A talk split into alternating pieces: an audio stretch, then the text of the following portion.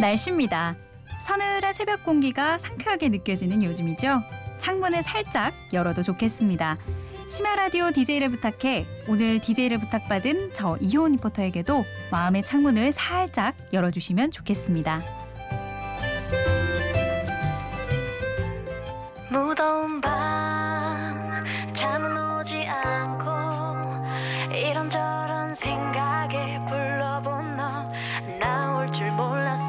간지러운 바람 웃고 있는 우리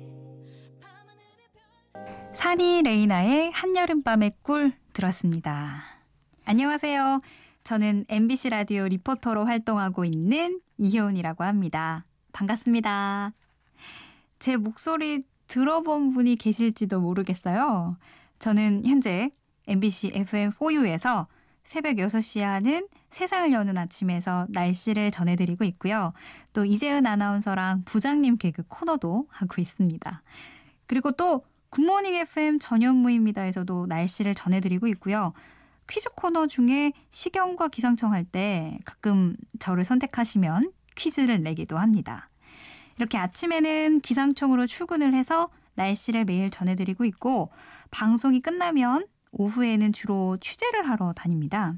그러니까 MBC 표준 FM이죠. 그건 이렇습니다. 이지용입니다. 노중은의 여행의 맛, 이 사람이 사는 세상 이렇게 다양한 프로그램에서 필요한 코너들이 있으면 취재를 하고 다니는데요. 올해로 제가 MBC에 들어온 지 4년이 됐어요. 그러니까 그동안 정말 많은 일들이 있었는데 실수도 많이 하고 사실 어디 말하기 부끄러워서 혼자만 알고 있는 이야기도 있고요. 이 DJ를 부탁해를 준비하다 보니까 제가 지난 4년 동안 참 다이나믹하게 살았더라고요. 그래서 오늘은 4년 동안 있었던 일 중에서 몇 가지를 이야기해 보려고 합니다. 우선 이 노래 먼저 듣고 시작해 볼게요. 지소울의 You.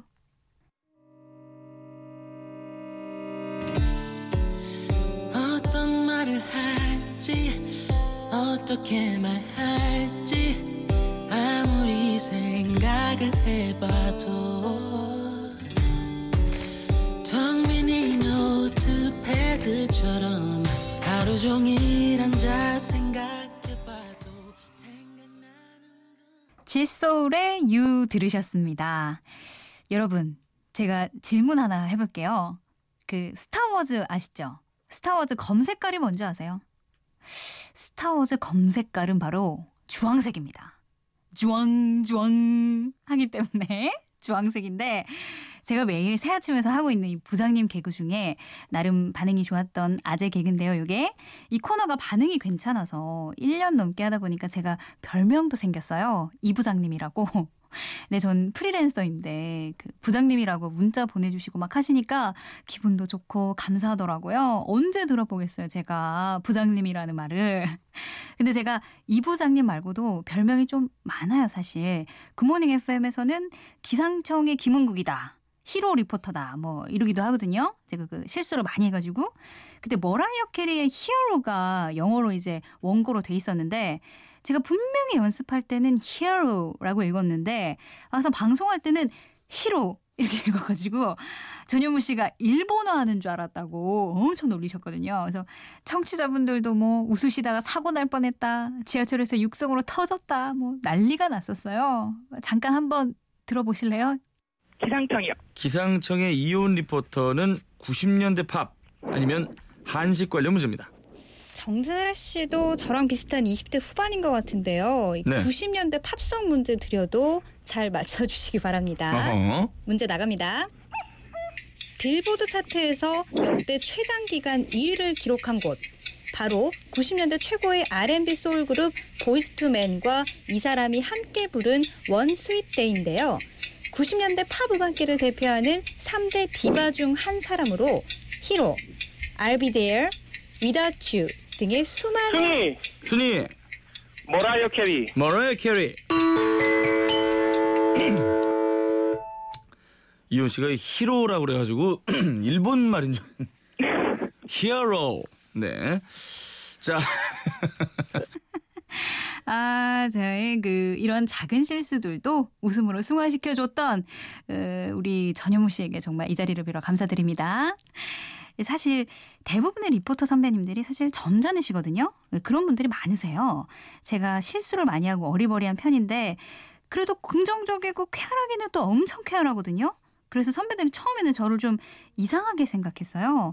이제는 제 캐릭터를 어느 정도 인정도 해주시고 또 믿어주시고 어, 가끔 좋아해주시는 분들도 좀 늘었는데 이 선배들처럼 점잖고 약간 도도하고 똑똑하게 좀 잘하고 싶었는데 안 되는 건 어떡하겠어요. 전 그냥 생긴 대로 사는 게 좀 인정받는 조금 더 빠른 길이 아닐까 이렇게 좀 생각을 해봅니다. 이제는.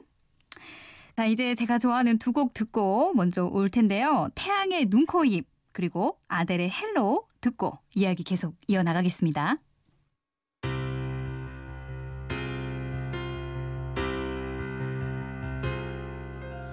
미안해 미안해 하지마. 내가 초라해지잖아. 빨간 예쁜 입술로 어서 나를 죽이고 가. 나는 괜찮아. 마지막으로 나를 바라봐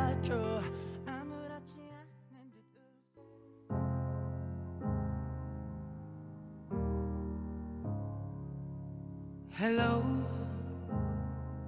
it's me. I was wondering if after all these years you'd like to meet to go over everything.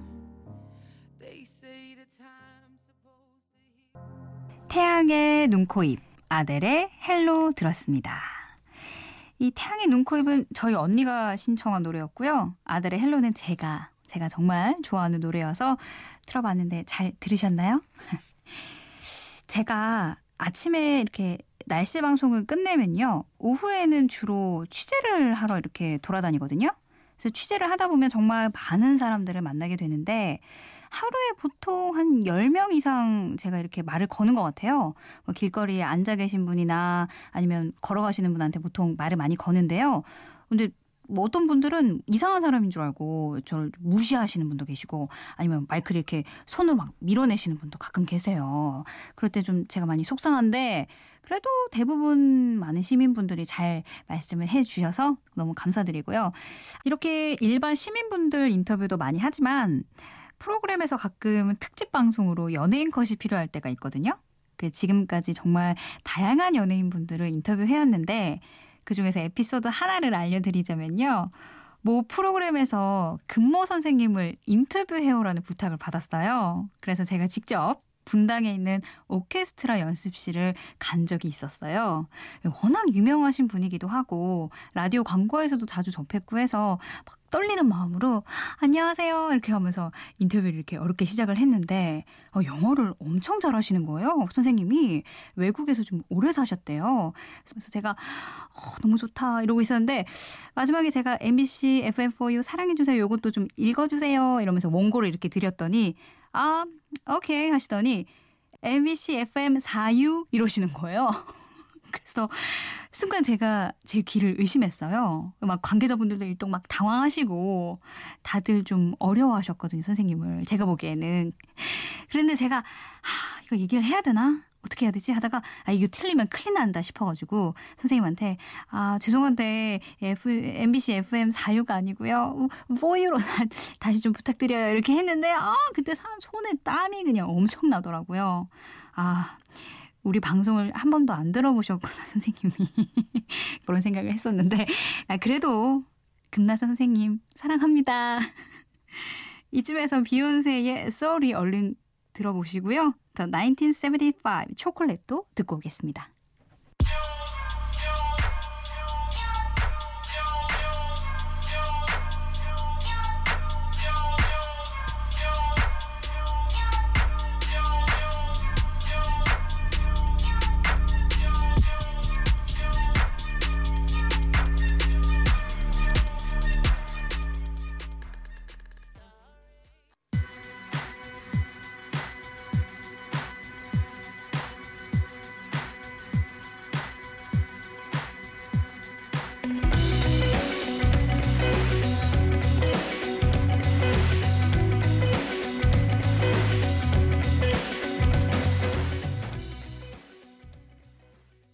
비욘세의 Sorry, 더 1975 초콜릿 들었습니다. 심야 라디오 DJ를 부탁해 저는 리포터 이효은입니다. 제가 이렇게 사람들 인터뷰만 하러 다니는 건 아니고요. 신동호의 시선 집중에서 왜 60초 풍경이라고 현장의 소리를 담아서 들려드리는 코너가 있는데 그것도 제가 얼마 전까지 했었거든요. 네, 덕분에 현장의 소리를 담으려고 정말 전국 곳곳을 다녔었는데요. 내가 회사에서 이렇게 돈을 받으면서 정말 다양한 경험들도 할 수 있구나 하는 고마움이랑 감사함이 느껴질 정도로 정말 즐겁게 일을 했었는데요. 아, 물론 뭐 힘들었을 때도 있었죠. 근데 한 2년 전이었을 거예요. 6월 25일에 그러니까 6.25 때 내보내려고 6.25 유해 발굴 현장을 섭외해서 제가 다녀온 적이 있었거든요. 근데 6월이어서 그때 햇볕도 엄청 뜨거웠는데 용인에 있는 한 야산을 저랑 군인들이랑 같이 올라갔어요. 발소리를 열심히 담고 땅 파는 소리도 반복해서 담고 이게 라디오는 소리로 이야기를 해야 되기 때문에 현장에서 나는 다양한 소리, 이 선명한 소리에만 집착을 하고 있었는데 오후 1시였을 거예요, 그때가. 그 총괄하시던 군인이 갑자기 전체 차렷! 묵념! 이러시는 거예요. 갑자기 그러셔가지고 어리둥절하면서 일단 저도 같이 묵념을 했거든요. 근데 알고 보니까 그때 유해가 발견됐던 거예요.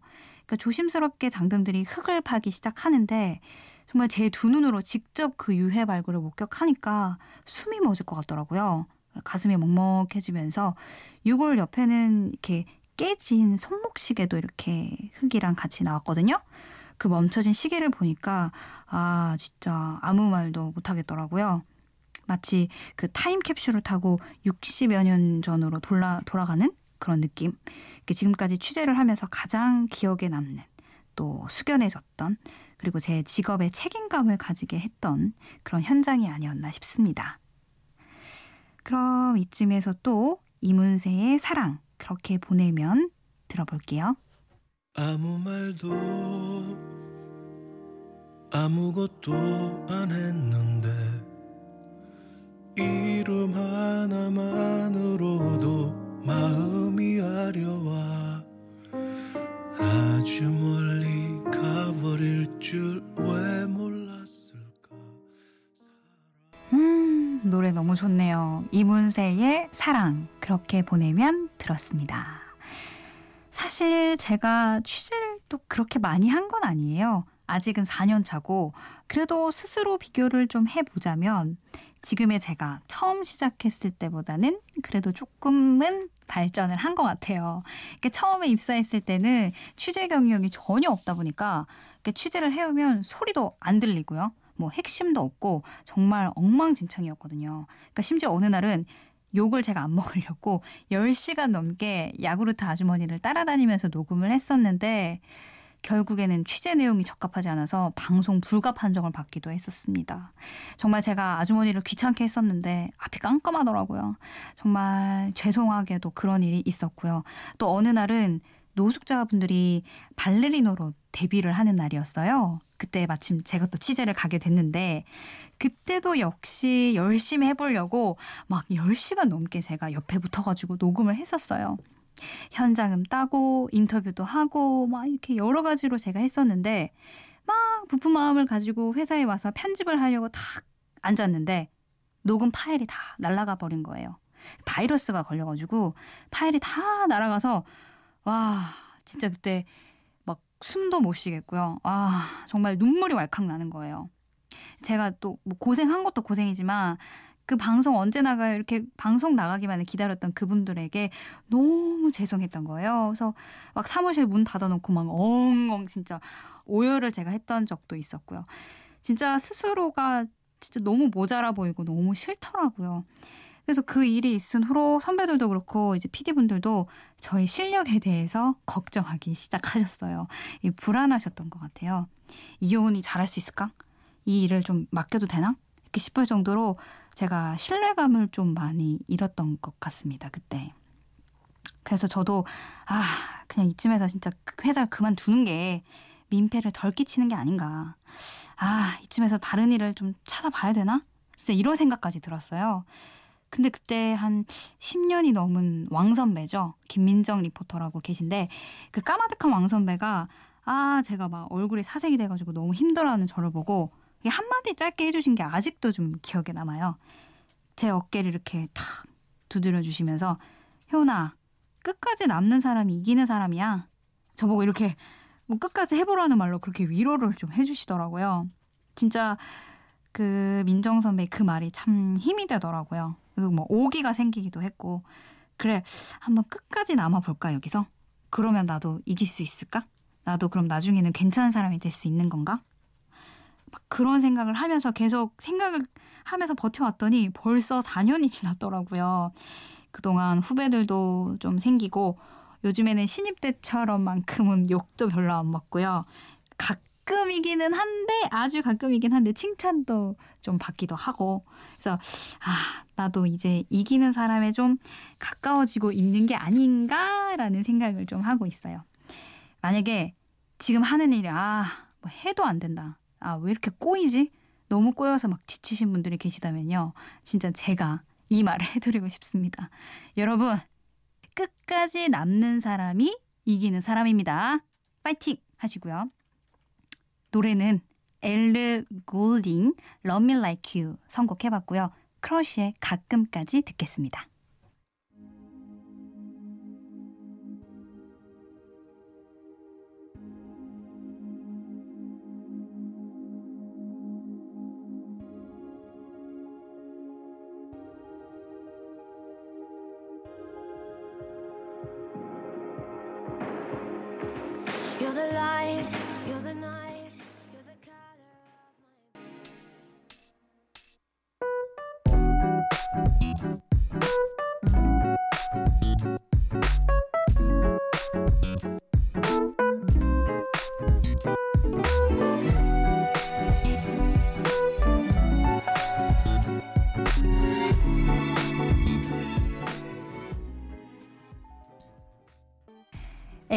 굴딩의 Love Me Like You, 크러쉬의 가끔 들었습니다. 심야 라디오 DJ를 부탁해 저는 리포터 이효은입니다. 우리 외할머니 얘기 잠깐 해드릴게요. 지금 현재 대구에 살고 계시는데요. 올해 85세인 저희 할머니가 제 팬클럽 유일한 회원이자 회장이세요. 물론 뭐 가족들도 제 방송을 듣기는 하지만 안 들을 때가 많거든요. 근데 저희 외할머니는 정말 매일 새벽 6시부터 제 방송 들으시려고 라디오를 이렇게 켜세요. 라디오 주파수를 못 찾으셔가지고 제가 대구에 가서 매집으로 라디오 표시도 해두고 맞춰드리고 와서요. 이제는 전에 들으시던 불교 방송도 안 들으시고 주파수 못 찾을까봐 MBC FM을 고정해 놓으시고 듣고 계십니다. 근데 매일 잘 듣고 계신다고 해서 말로만 감사해요 할머니 했었는데 작년인가 저희 언니가 할머니 보고 싶다고 혼자 할머니 댁에 다녀온 적이 있었어요. 그때 언니가 동영상 하나를 찍어 왔더라고요. 그러니까 동영상을 보니까 새벽에 할머니가 일어나서 라디오를 켜시더니 침대에 앉아 계시더라고요. 라디오에서는 이제 제가 날씨를 전해드리고 날씨와 생활이었습니다. 이렇게 마무리 멘트를 하니까 할머니께서 막 물개 박수를 치시면서 아이고 감사합니다 감사합니다 수고했어요 이러시는 거예요. 그러니까 언니가 몰래 촬영을 해서 할머니는 그게 찍히는지도 모르고 계셨던 거죠. 매일 그렇게 제 방송 1분 정도 날씨 방송이 나오는 걸 이렇게 끝날 때마다 박수를 치시면서 좋아하신다는 거예요. 매일 이렇게 방송에서 목소리를 들으니까 너무 좋다면서 그렇게 말씀하실 때마다 저도 영혼 없이 할머니 감사해요 대충 말했었는데 진짜 한 시간도 아니고 1분 남짓 나오는 방송 들으시려고 매일 새벽에 일어나시는 우리 할머니 모습을 제 눈으로 동영상으로 직접 보고 나니까 아 할머니의 사랑이 느껴져서 눈물이 왈칵 나더라고요. 정말 감사했어요. 진심으로 할머니. 정말 사랑합니다.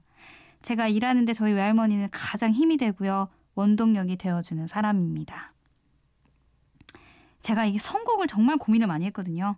그 저희 할머니가 한창 빠져 계셨던 노래가 있는데 이걸 틀어야 되나 말아야 되나 왜냐면 이게 분위기를 좀 깰 수도 있지 않을까 싶어서 그런데 이 현철의 봉선화 연정이라고 저희 할머니께서 맨날 톡하고 터질 거 막 이렇게 노래를 맨날 부르셔서 제가 귀에 딱지가 앉은 노래인데 박태금 할머니 현철의 봉서와 연정 나갑니다. 잘 들어주세요.